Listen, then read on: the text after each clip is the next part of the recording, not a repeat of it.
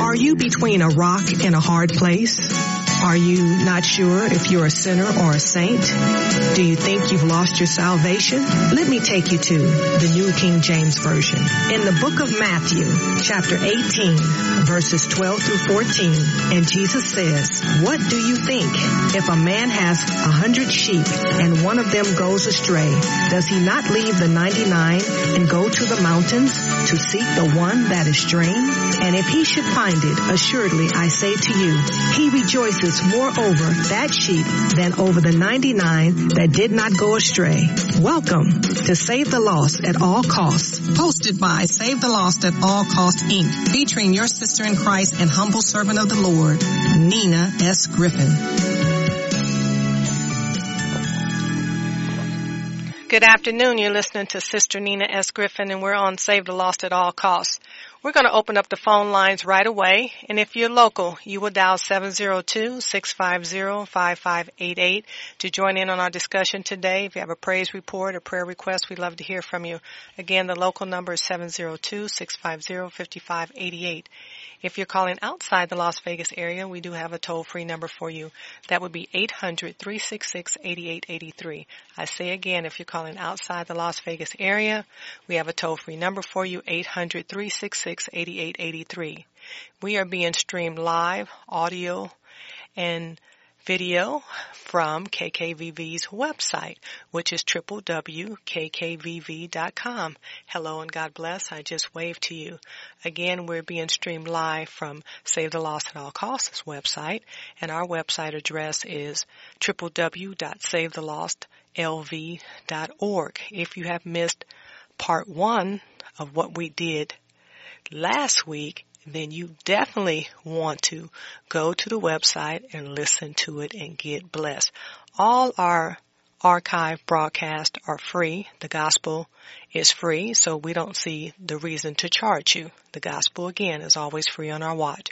Our website again is www.savethelostlv.org to select what you like to listen to, be led by the Spirit and get blessed. We're also being archived on iTunes, so you can find us on iTunes and you can get blessed as well. And again, the gospel is free on our watch.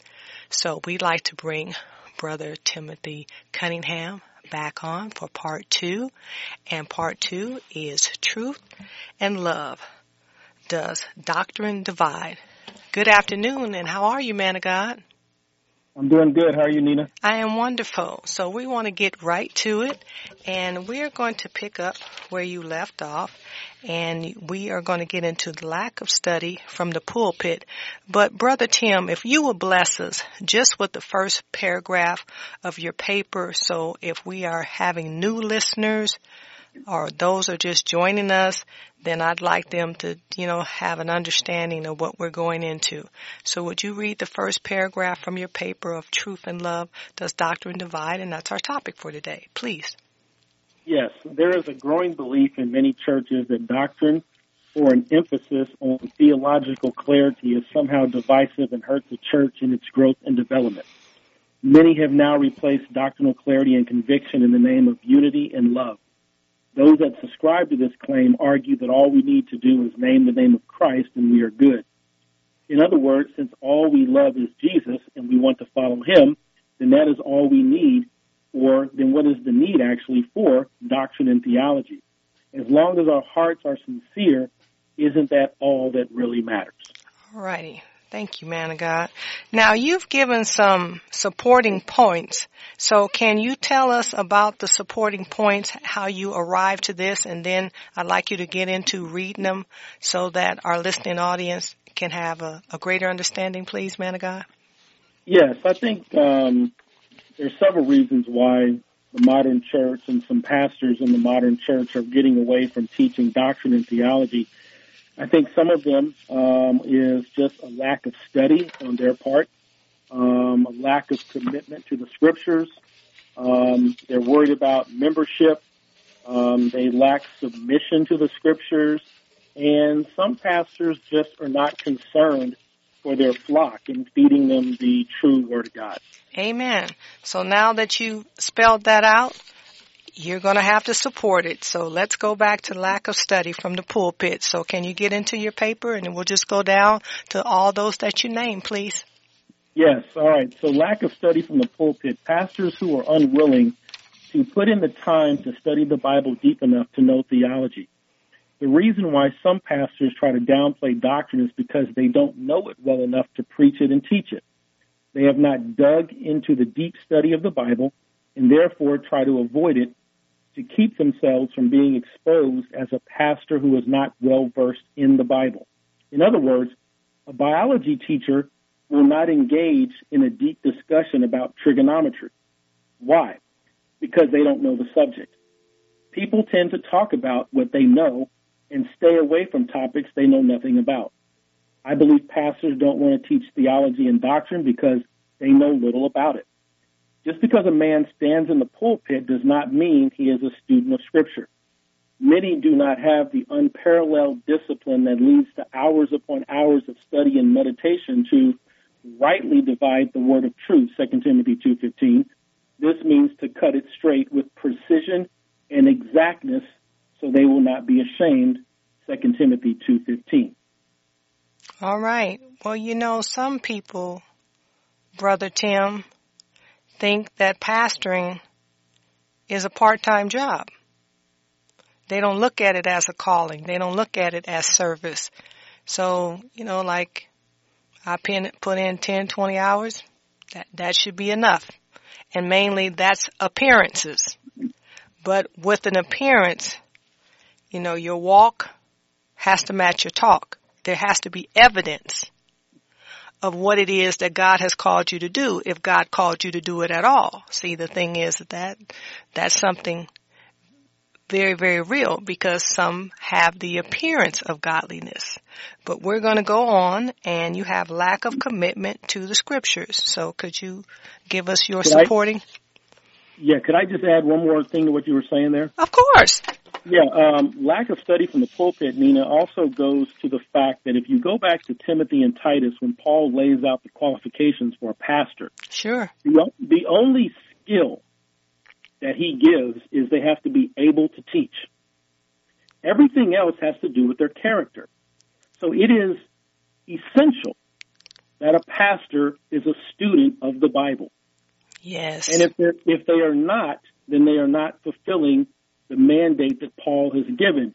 Again, I, I'm going to say it again so everyone can hear that clearly. The only skill that is given in Timothy and Titus for the qualification of a pastor is that they are able to teach. Everything else has to do with their character and their morality.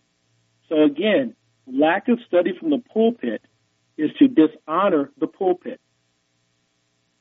And to go against God's command, correct? Exactly, and to go against the mandate that pastors have been given. Now, lack of commitment to the scriptures, another reason there is a slow progression away from sound doctrine and theology is due to pastors that are not truly committed to what the Bible says. These are those who read the Bible and talk about the Bible, but aren't committed to the whole counsel of God, as Paul said in Acts 20, 27. Can, can I stop words, you right there? Could you just read that sentence one more time, please? Yes. Those, these are those who read the Bible and talk about the Bible, but are not committed to the whole counsel of God, as Paul said in Acts 20, 27. And when you say the whole counsel of God, in, in your words, what would that mean? Genesis to Revelation. Thank you, sir. I'm sorry to interrupt you, but I, I, the Holy Spirit is unctioning me to make sure we make that point and that it's clear. Thank you yeah. for letting me interrupt, sir. No, you're fine. In other words, for them, for some pastors, the Bible is a buffet, and they pick and choose what to teach and preach, much like a person does at a restaurant buffet when they put some things on their plates while leaving other things off. I feel a double-edged sword. It's a lot of fire and a lot of correction coming out of what you're talking about. It's powerful. Uh, another uh, reason why we see the slow progression downward of doctrinal preaching and teaching is because many pastors are concerned of lack of members. In other words, they're afraid of losing their membership. So pastors who believe that if they preach doctrine and theological clarity, they think they'll lose their members. This is because they have believed the modern church growth movement that says if they teach doctrine and theology that people will become bored and leave. It has become all about filling the seats and growing the membership. Instead of being faithful and committed teachers of the word, they now see themselves as entertainers or storytellers or marketers who use the Bible like an actor uses a prop on stage. They mention it here and there in their sermons in a shallow, lack of substance way, but they have no depth because they're afraid of offending the sinner. Wow. And the thing is, is that how can they get convicted, man of God, if they're not hearing the word of God as it was intended to be heard? Because I do believe the scripture says, for them who have ears, let them hear. And I think Nina, even even you're right about that. I think this even goes deeper. Um, pastors that have this belief have lost sight of of who builds the church. Christ said, "I will build my church," mm-hmm. not a pastor. So, in other words, when we go to Acts, the Bible says that the Lord was adding continually those who were being saved. Yes. It was the Holy Spirit through the preaching of Peter and John that was growing the church. When you go to First Corinthians and Paul says, I planted and Apollos increase, I mean, watered, mm-hmm. but God gives the increase. So yes. pastors that are worrying about membership and, and, and, and to fill the seats, they water down their preaching, have it all backwards. God has promised you that if you stay true to what I've said in my word and preach it clearly and unapologetically, that I will take care of your church. And it's not about having 8,000 members. If you have 20, and that is the, the, the flock that God has called you to shepherd, then you need to be faithful in teaching those 20. It's not about filling seats. I think you talked about last week how Paul was at his post for two years in a rented home and he taught out of his home. Exactly. At the end of in Acts 28, the very last two or three verses of the book, here's Paul who who is a mission is a missionary to the Gentiles and has stood up in the synagogue and reasoned with the Pharisees and all the the, uh, the high government officials, Festus and Agrippa and Felix, and he's this masterful preacher he wrote Romans and, he, and, and, and all of these wonderful books in the New Testament. And where do we see him in the end of Acts? He's in a house preaching the kingdom, the Bible says, to anyone who wanted to listen. So it, for him, it never was about uh, filling seats. He was in his house preaching. Um, so I think another reason, Nina, that we see this is just there's so many pastors who are worried about uh, filling the seats, and so they feel that the best way to do it is to not teach the Bible for all that it is, but instead to leave things out and basically give them a message that's going to tickle their ears that Paul warned us about in the book of Timothy. Well, also, um, you know, and Brother sorry, Tim. I think, was, I think that was maybe in Ephesians. Go ahead. Um, we have to understand these uh, people of this mindset are building big edifices that honor themselves. They don't honor God. And when you build those big edifices, uh, somebody's got to pay for it. Exactly. Because right. uh, the churches in the first century, from what I can read and from what I've studied, they were very humble. Yes. They didn't have anything to do with this big, you know, uh, show as you talked about, entertainment. That's what that wasn't what it was about, and it never was yeah. about that. That's not uh, what Jesus uh, was proclaiming. He wanted uh, widows to be taken care of. He wanted orphans to be taken care of. Anybody who was low in spirit, you know, the sick, um, whether they were mentally sick or physically sick, uh, those who needed forgiveness, He said, I didn't come for the righteous. I came for the sinner to call them to repentance. So what does that mean? It means that there were people who were in need of salvation and they were in need of Him. They were in need of the Word of God because it's transforming. Yes, and back to what I said earlier about, you know, so many pastors now look at themselves as marketers or entertainers. Well, I'm going to make a point here, and I hope I make it very clearly. If you have committed hours upon hours in study and preparation for your sermons, you don't have time to tell stories. You don't have time to be funny and clever and witty. You know why? Because you've got so much information you want to give your flock, you don't have time to waste being cute telling stories. If you ever, here's what I'm saying they're entertainers and storytellers, Nina, because they don't have anything else to fill the time with. But when you submit to God, you're committed to do what He tells you to preach or to teach. You're not in opposition of the Holy Spirit. You know, these are God's people. They're not our people. Would we agree? So God knows what they need to hear at the particular time and He has His vessels, you know, His ministers, uh, those that are His servants to do what he tells them to do. I mean, a lot of times, you know, we want to do what we want to do, but if we're truly submissive to the Holy Spirit, we like, uh, and I've heard them, hey, I wanted to do this, but this is what the Holy Spirit gave me, and this is what I must do. Because at the end of the day, uh, these men and women uh, have to give a, an account to the Lord Jesus Christ because, you know, there are sins for omission and there are sins for commission. Now we have a couple of callers, so we're going to get to them and then uh, I'd like you to continue. Okay? Okay. All right. Thank you for holding. You're on Save the Lost at All Costs. And caller, I see you. Uh, we'll get to you. Minister Nina. Pastor Terry, how are you, man of God? Uh, I'm doing great. Well, wonderful. It's good I'm to hear your voice. around. You know, uh, this, this topic is definitely needed. This is my pastor, Tim. Now, how many people will receive it? Only pray. That's all we can do. Uh, Brother Tim, you hit the nail on the head, and I'm in a situation right now where I see exactly what you're talking about, and this is not something you came up with. This is something that Paul dealt with. He dealt with this in all of those churches in Asia Minor at some point or another.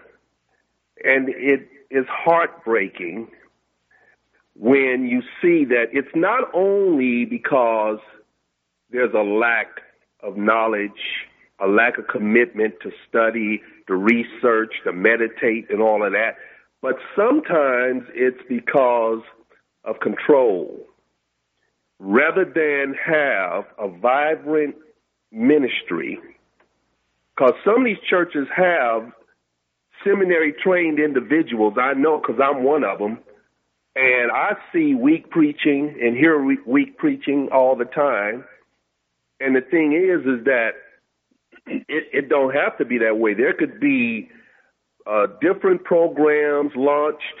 There could be different ministries that are launched that go forth uh, to assist and serve the community because that's what's going to bring people in. But once you get people in, you got to have something that's going to cater to their need.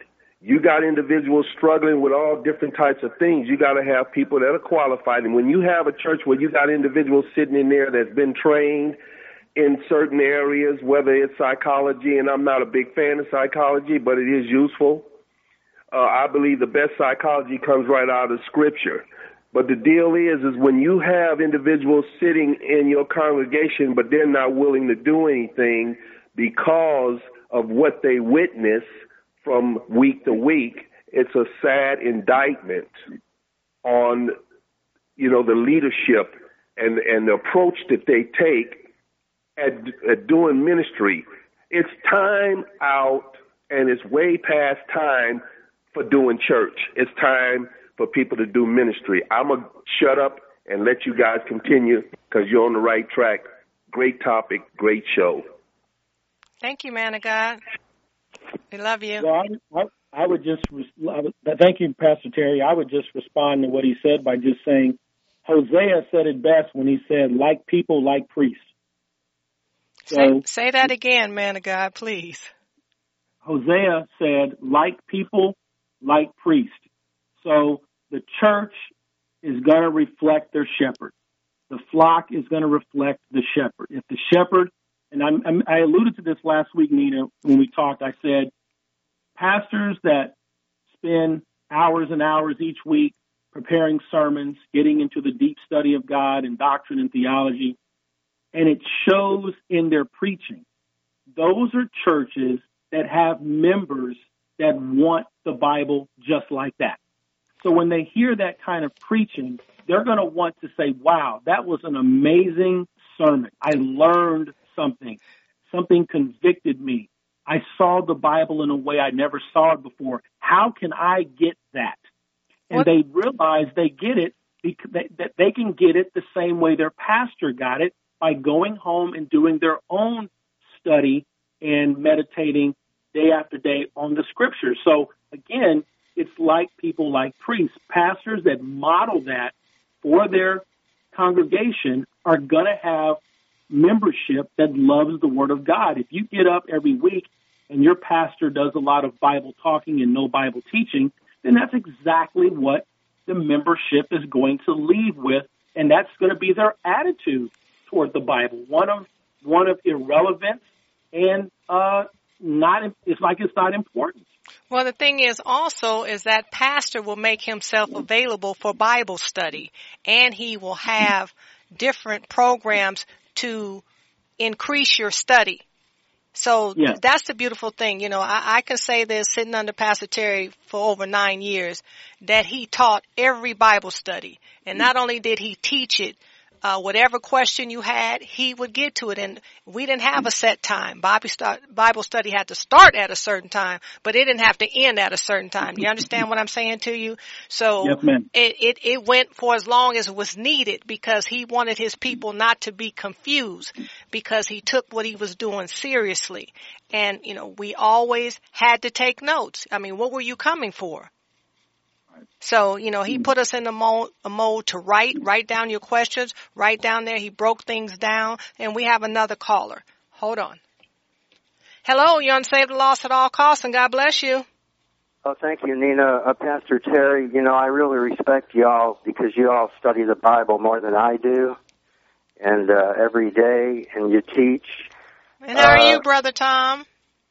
Oh, I'm all right. Uh, there's three. I, I'd like to say something. Uh, there were accusers of, of Yeshua of, as being a Satan because they didn't understand his powers, his powers of healing, and uh, amongst other powers.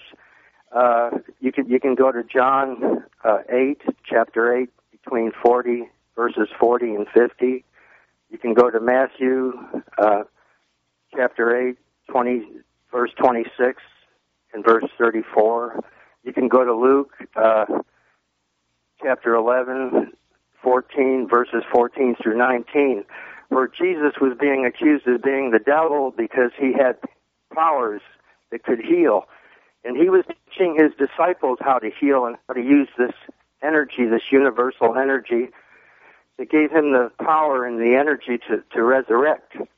And he left the, the, the Shroud of Turin is physical proof that Yeshua resurrected, and uh, through the power of light, which which our scientists cannot even understand, because because uh, there's lobbyist groups.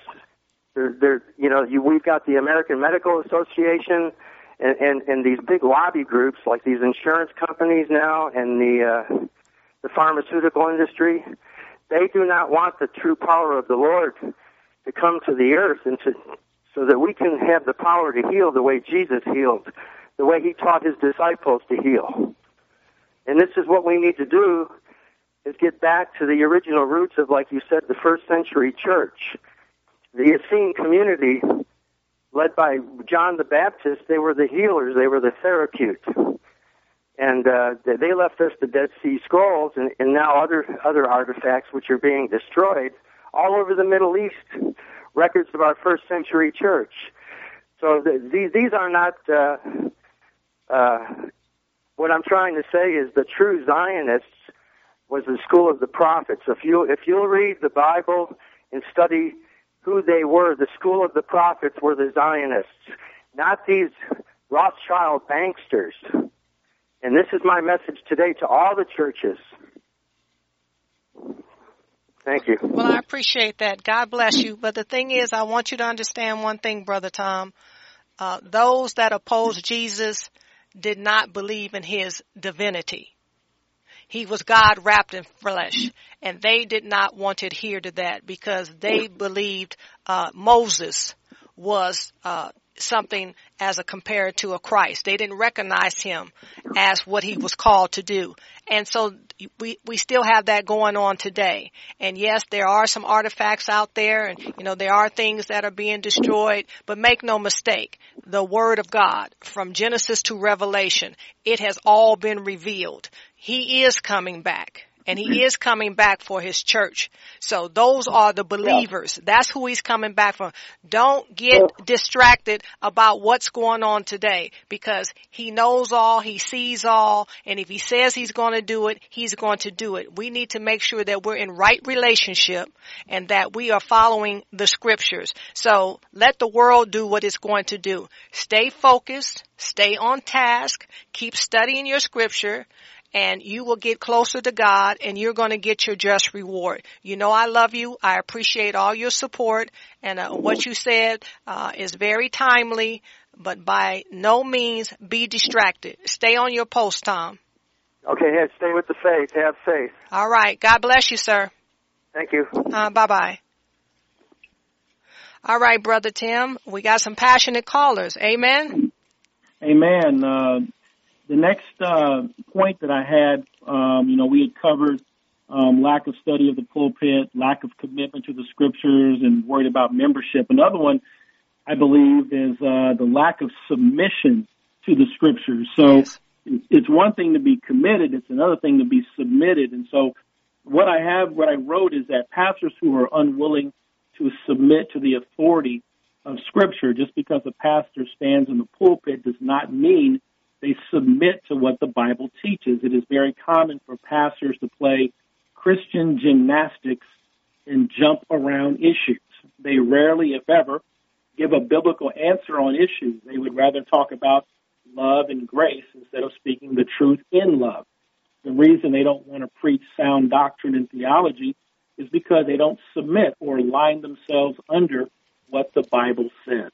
A lot of them say, Brother Tim, uh, I don't want to teach uh, or preach fire and brimstone. Are you kidding me right now? What do you think is going to happen to the unbeliever? What do you think is going to happen to the lukewarm Christian? You know, all you got to do is go to book of of Revelation. It, it makes it very, very clear. You know, our, our Lord and Savior Jesus says he has no use for a lukewarm Christian. They're worse than an unbeliever. And that he spits them out of his mouth. They're like vomit. So that's not the position you want to be as a lukewarm Christian because that has no place in the kingdom. And then an unbeliever, uh, we already know uh, what's going to happen. You see, the thing is, is that they deny the existence of God. However, they want everything from God. And no man created anything. No man created anything. How can you claim that you are more elevated than the creator? That's a lie from the pit of hell. That's heresy. And that will lead you to a, fiery grave that will never end. So why would you want to not prepare your people? I'm listening to you, brother Tim. No, I agree. I agree, 100%. Um, and then the last reason that I gave um, for pastors and churches uh, going away from teaching doctrine and theology is because they are more concerned with entertaining unbelievers and making them feel comfortable than they are for feeding and shepherding the flock of God that is among them. First Peter chapter four or chapter 5 They have bought the lie that the church's job is to attract unbelievers. This is not true. The church is the gathering of the saints, the called out ones. It is the gathering of true believers to worship God in spirit and in truth. nowhere in the Bible is the church commanded to entertain or make unbelievers comfortable and happy.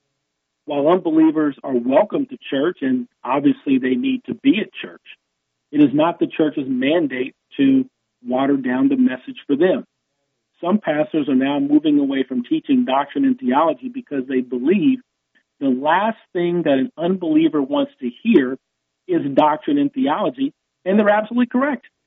However, that is exactly what the church needs, and that is exactly what the redeemed needs. It is exactly what the saints need. Now, some will say, well, what about evangelism and reaching the lost? Well, the church gathers for worship and fellowship and hearing the teaching and preaching of the Bible. It scatters to evangelize. The church is not designed by God to be an evangelistic tool. It is to build up and edify believers, the saints, the called out ones. If an unbeliever comes to church, hears the gospel, accepts Christ, praise the Lord, give God the glory. But the design of the church remains the same, and that is the assembly of the saints, those who have been called out by God to um, teach and lead His word to the community. So I think that's another reason why uh, cousin Nina is just there's just a lack of concern for the flock, and then that then leads them to catering more to unbelievers and feeding those that they're supposed to be feeding. Right, I would agree to with you. But all we have to look at is the first century church for the true model of the church. Exactly. That's it. So the thing is, it's not something esoteric. It's something that's very available to you. It's not where we have to debate that. I mean, if you look at the disciples, you know, the ones that became the apostles, what did they do? They made sure that those that were at their posts, that they were built up and that they were fortified. Matter of fact, they said, if you hear another doctrine, it's heretic. I don't care if it comes from angels. If it's not what Christ preached, if it's not what Christ taught, it's heretic. Yes. And don't be afraid of those have that have been uh, doing this a little bit longer than you. You know, whether it was their age, whether it was their experience, don't be afraid. Be bold. You know, uh, the apostle Paul told Timothy, we didn't give you the spirit of timidity. You know what I mean? You're not to be timid. You're supposed to be bold. Matter of fact, stir up the gift. He says that I knew it was in your grandmother and I knew it was in your mother and I'm persuaded it is in you as well. Yes. yes. So, I mean, you know, this is what this is about. And, uh, they went before any and, and, and everybody and especially the leadership, whether it was Roman or whether it was, uh, you know, those who were in the synagogue teaching, you know, the, the ones that were, uh, the high priest, if you will. Yes. And Jesus' brother said a lot of things straight. Yes, I, I totally agree with that. Um, could we uh, open up some scriptures a little bit here? Of course, definitely would like to do that. Now, um, there's one thing I'd like you to go over. You said overemphasis on feelings and emotions. I, I think you need to hit on that, please, and then we'll definitely get to the scripture. Would you do that one for us? Yes. um, while many pastors are going away from teaching sound doctrine and theology, they are moving full steam ahead with a style of preaching that makes the Christian walk all about emotions and feelings. You'll hear things like, quote, knowing God and quote unquote experiencing God and seeking God, enjoying God. And all of these are based in feelings and emotions. Living the Christian life based on your feelings and emotions is dangerous because they change all the time and have no roots or anchors. This is why so many people make a false profession of faith because they make it based on a warm feeling inside or some kind of emotional experience when in fact the profession of faith was never real in the first place because it wasn't based on the truth of Scripture, but on an emotional response. These are the ones that Jesus described in Matthew 13 20, who hear the word and immediately receive it with joy, but has no root in himself. When persecutions and afflictions come because of the word, he falls away. Jesus warned about making emotional responses that have no root we will be wise to listen to his warnings. And also, Satan can easily deceive our emotions and feelings. If a person wants to know God, experience God, see God, and enjoy God, all of that can be done through the Bible and the teaching of doctrine and theology. The life of a believer will have emotions because emotions come with being a human being. However, emotions should never be the driving force of our faith or the basis of our faith. The basis of our faith is divine truth, whether we are emotional about it or not. Right, because a lot of people like that sports like atmosphere. You know, when you go to a game and I know you coach uh, young women in basketball and it it is really emotional. I mean, it's high energy. You know, you want, you know, your team to win. And, you know, people get to cheering and what have you. And when the team doesn't win or there's bad calls, uh, there's a lot of emotion in the room. You know, you can feel it. It's not something that, you know, doesn't exist. And you're not always going to win games. But that's not a reason not to play and that's not a reason not to train. And we have to understand there's adversity in life. And if you're really committed to something, you're not committed to the outcome. You're committed because you've made a stance in your life. So the thing is about us as believers, we should be committed because of who Christ is. And none of us uh, want to be crucified. There's nobody, I believe, that would go through what he went through, Brother Tim, if we're truly honest with ourselves. So he, yeah. he did the work for us. And all he yeah. says is that, you know, I want you to have life more abundantly. I want you to live with me, but there's some things that you have to do. Now I've done this. Now, you know, where's your commitment? Yes. So we're going to get into some scripture and you're asking some questions right now. And the first question I see here, does speaking doctrinal truth and theological truth divide? And you said that we should go to uh, Ephesians 4 and look at verses 15 through 17. So Ephesians 4 verses 15 through 17. Now, uh, do you have it ready? Uh, I believe that is that Philippians 4. No, I got Ephesians 4, 15 through 17. But did you? Oh, yeah. Yeah, well, we can go there. We can, we can hit that one first. Okay, but, uh, we can go to Philippians too. Not a okay. problem. So we're at Ephesians 4 verses 15 through 17. And what is your translation? Uh, New American Standard. Okay. So would you bless us with a reading of the word, please? Yes. well, going back to 14, um, just to kind of get the context, Paul says, as a result, we are no longer to be children tossed here and there by waves and carried about by every wind of doctrine, by the trickery of men, by craftiness and deceitful scheming, but speaking the truth in love, we are to grow up in all aspects into Him who is the head, even Christ, from whom the whole body, being fitted and held together by what every joint applies according to the proper working of each individual part, causes the growth of the body for the building up of itself in love. Okay, then verse 17. Yes, so this I say, and affirm together with the Lord that you walk no longer just as the Gentiles also walk in the futility of their minds. And the Gentile here in this context means unbeliever. Would that be correct? Yes. Okay. Now so you want. A couple, Go yeah, ahead. Just a couple, just a couple points I just wanted to make there. Um, first of all, the, the passage clearly said, tells us that speaking the truth in love allows for growth and maturity, not only for you, but also for the whole church body. You'll notice it says speaking the truth in love, and then it says we're going to grow up. So doctrinal truth, theological truth grows up the church. It makes them mature. Um, the church body grows in love when the truth is preached. So speaking the truth in love also keeps us from having a futile or an empty mind. Um, so not only does it build the church, it matures the church, um, it keeps us from false error and false doctrine, mm-hmm. but it also takes your mind. The futile mind is an empty mind, so it takes an empty mind that's darkened and has its understanding darkened, and it fills it with the knowledge of the truth. So doctrine is is clear because in verse 14 Paul says, I don't want you to be carried away by all types of false doctrine.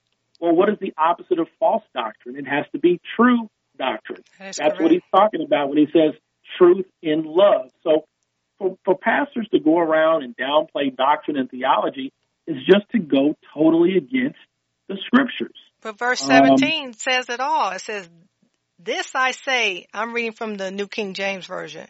Verse 17, it says, This I say, therefore, and testify in the Lord that you should no longer walk as the rest of the Gentiles walk in the futility of their mind. Are you kidding me right now? What more do you need? I'm on fire. I mean, I'm sitting down, but I'm telling you, I'm leaping in my spirit. Yes, and then if you go down to verse 20, um, Paul says, But you did not learn Christ in this way, if indeed you have heard him and have been taught in him, just as the truth is in Jesus. Amen. So he so he bookends it. He starts off by saying, "Don't be tossed with every wind of doctrine," Mhm. and then he puts on the other side of that, "But you need to you didn't learn Christ like that." Well, how do you how do we all learn Christ through the Bible? Well, what is the Bible full of? Doctrine and theology. Yes. So it's it's just faulty teaching. And then another one too, I wanted to bring your to talk about was Philippians four fifteen. I just love this Right. this passage. Um, it says, "And this I pray that your love may abound still more and more in real knowledge, in all discernment, so that you may approve the things that are excellent, in order to be sincere and blameless until the day of Christ." Now, this verse right here just crushes pastors who want to get rid of doctrine and theology. Here's why. hmm Paul tells us that love abounds when and where there is knowledge and discernment. Truth does not divide, it unites. It only divides those that are not committed to it. When you have knowledge and discernment, you can approve things that are excellent in the sight of God. There's nothing divisive about affirming the things that God affirms. So it's, I just love how he says Sure. abounding love comes from knowledge. Knowledge of who? Knowledge of Christ. Right. Well, Christ And- told us he's the truth, right? That's right. And discernment, being able to distinguish between truth and lies. That's why he said in Ephesians, watch out for faulty doctrine. So Mhm. again, people that want to say, well, we don't want to preach doctrine because doctrine's divisive, it's unloving. no, it isn't. Paul says it's exactly what your love is based on. It's based in the truth. It's based in that. It has to have that. And he says he's praying that it happens. What, So not what- only is he what- making the statement, he's saying, I pray that your love overflows, abounds more and more in knowledge. Paul didn't put a premium on Bible ignorance. No. He wanted his people that he wanted us to know the scriptures. Why? That's what the that's what our love is based in, the knowledge of God. Well, the, the thing is, is what's decisive is when you have heretic doctrine. Yes. And, and we learn about that in Galatians. You know, that's one of the ones he says, uh, who have bewitched you. You know what I mean? Yes. You yes. foolish Galatians. You know I just preached this to you. You know I just basically taught this to you. Are you kidding me right now? Yes. And that's why I said if even an angel came to you and preached something different. And, and he said, woe unto them. Woe unto them. You know, when Paul says woe unto you, you're really on real treacherous area. I mean, it, it's not going to be good for you. You know, Paul doesn't usually say that. When he used that word woe, that ought to let you know. I mean, you ought to stomp your feet because that's some serious, uh, warning, if you will. I mean, he's exerting, but he's exerting because he cares so much about their souls. This is a soul, uh, issue. Yes. And then the final couple of verses, uh, passages I wanted just to touch on real quick was Mhm. Second John verses one through three. Mhm. And to me, these are um, probably the nail in the coffin verses, if you will, um, against people that say, well, you know, speaking doctrine and theology, it, it's divisive and it's unloving, and we really don't want to do that. Really? Well, let's see what John the Apostle says. We're going to take a call right now and then we're going to get right to the scripture. Okay, man of God? So hold on with me. Hello, you unsaved the lost at all costs, and God bless you. Hello? Can you hear me? You got to turn your phone down. Hello? Can you hear me? Hello. Yes, it's Sister Nina, Save the Lost at all costs. Thank you, ma'am. I'm so sorry. Something's going on with my phone. Uh, this is Yolanda, and I was at a Bible study Friday, and they were talking about what you're teaching today. And my question at the Bible study, it was the woman's Bible study, was that uh, they talk about false doctrines, and they mention uh, Jehovah's Witness and uh, the other one, I forget. And uh, and then when I asked, well, what about Catholic, uh, like Mary, uh, like praying to Mary? And everybody said we don't want to talk about that, so they didn't want to talk about it, and they just don't think that that it, it's false doctrine. What do you think? Well, the thing is, is that God is our creator, God the Father, God the Son, and God the Holy Spirit. So if we want God to move in our lives, then that's who you pray to. If you pray to something else, then you're going to get what you're going to get. God is full of promises and it's based on Genesis to Revelation. He's true to what he says he's going to do. If he said it, he's going to do it. Uh, in reference to Mary, I don't know what Mary is promising. I don't know what Mary can do. You know, I know that our Lord Jesus Christ died on the cross for all our sins. Those that you committed in the past, those that you know about, and even those that you don't know about. I know that He's offering us salvation through forgiveness, through repentance, you know, that we can walk right and that we can have a relationship with Him that never ends. It can be eternal. I know that He's coming back for His church, which are His children, His believers those that follow him, that keep his word.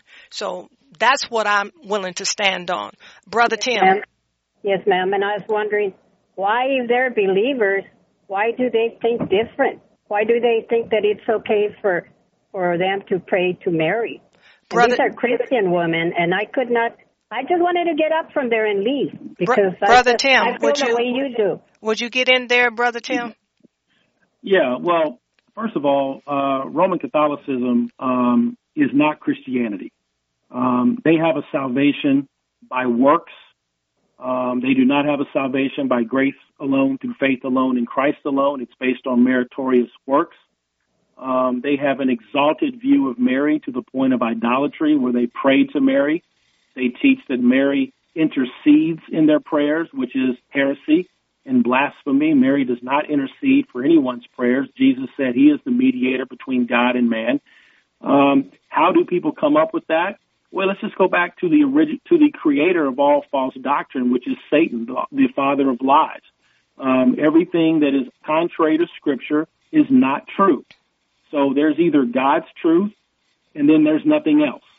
And so then you have to look at the Roman Catholic Church too. What do they call uh, the head of the Roman Catholic Church, the Holy Father, or the Holy See.